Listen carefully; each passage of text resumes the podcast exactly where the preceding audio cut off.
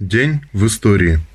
23 января 1905 года начало всеобщей стачки в Москве в знак протеста против расстрела рабочих в Петербурге. 23-31 января 1918 года в Петрограде состоялся Третий Всероссийский съезд Советов рабочих – солдатских и крестьянских депутатов, объединившийся 26 января с Третьим Всероссийским съездом Советов крестьянских депутатов. Объединенный Третий Всероссийский съезд Советов рабочих, солдатских и крестьянских депутатов принял Декларацию прав трудящихся и эксплуатируемого народа постановил образовать Российскую Советскую Социалистическую Республику на основе Добровольного Союза Народов, населяющих Россию, и постановил считать советское правительство постоянной революционной властью в стране. Съезд одобрил усилия советского правительства, направленные на заключение мира. Владимир Ильич Ленин трижды выступал на съезде был избран его почетным председателем. Провозглашение РСФСР и Декларация прав трудящихся и эксплуатируемого народа.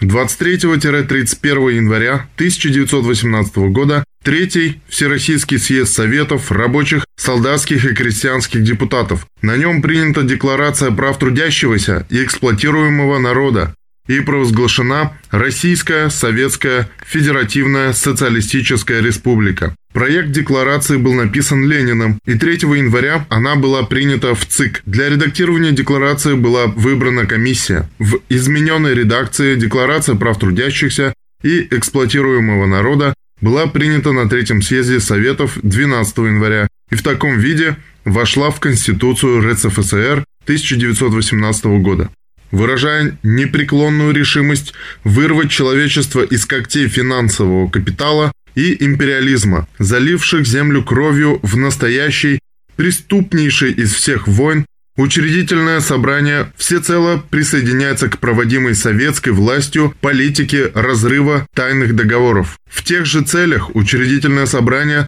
настаивает на полном разрыве с варварской политикой буржуазной цивилизации, строившей благосостояние эксплуататоров в немногих избранных странах на порабощении сотен миллионов трудящихся населения в Азии, в колониях вообще и в малых странах. Как первый удар международному банковому финансовому капиталу, учредительное собрание рассматривает советский закон об аннулировании уничтожения займов, заключенных правительствами царя, помещиков и буржуазии. Конец цитаты.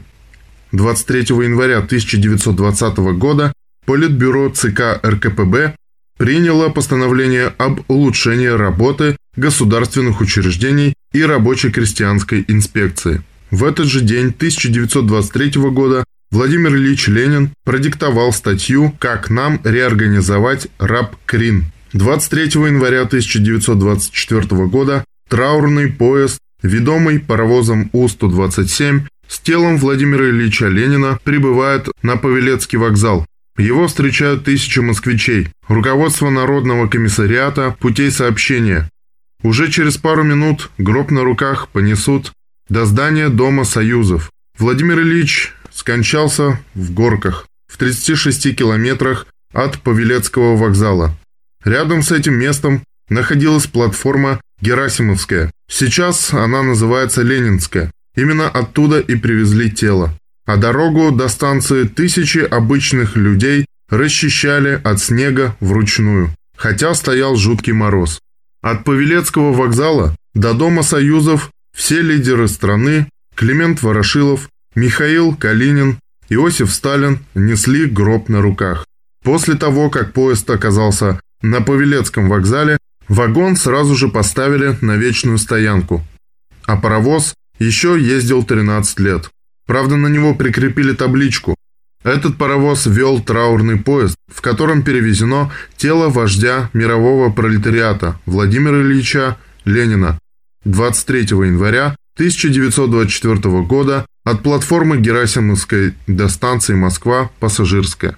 Сейчас паровоз и почтово-багажный вагон находятся в музее Московской железной дороги, рядом с Павелецким вокзалом.